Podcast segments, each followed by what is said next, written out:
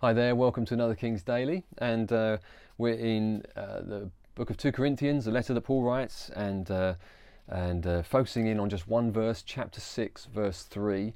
And just give a little bit of context for it, um, is that Paul has just talked in chapter 5, verse 20, about being an ambassador of Christ, about and an ambassador is someone who is sent from another nation. I'm sure you know, and it's obvious, but they're sent from another nation into another country to represent that country um, and the values of that country and the message of that country into another place. And, and Paul recognizes that as an ambassador of Christ, he's representing another, he's, he's been sent by another um, with this message of reconciliation that he's talked about in chapter 5 as well, as an ambassador.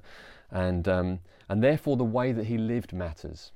And I think that's what he's getting at in this verse here in chapter 6, verse 3, where he says that we give no cause for offence in anything or no cause for a stumbling block or we're not going to trip people up, he says.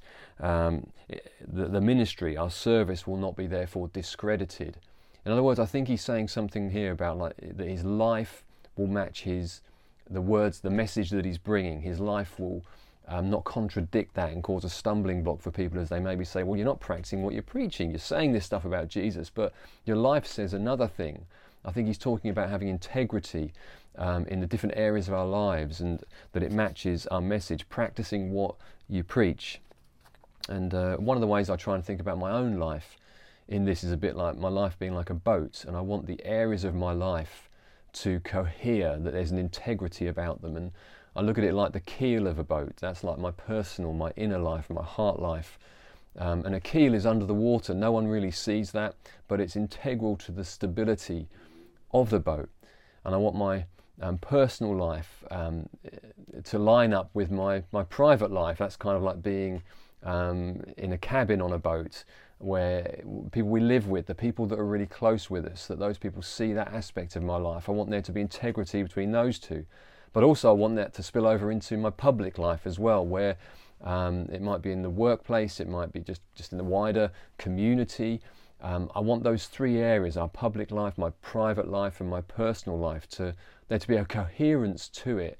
Um, that my I'm the same person behind closed doors as I am out in public. I want those things to match. I don't want to cause a stumbling block for others or an offence through maybe the way that I might um, live my life in a contradiction to maybe what I'm saying about who Jesus is and, and, what he's done and the gospel message. And I think this is what Paul's kind of getting at here.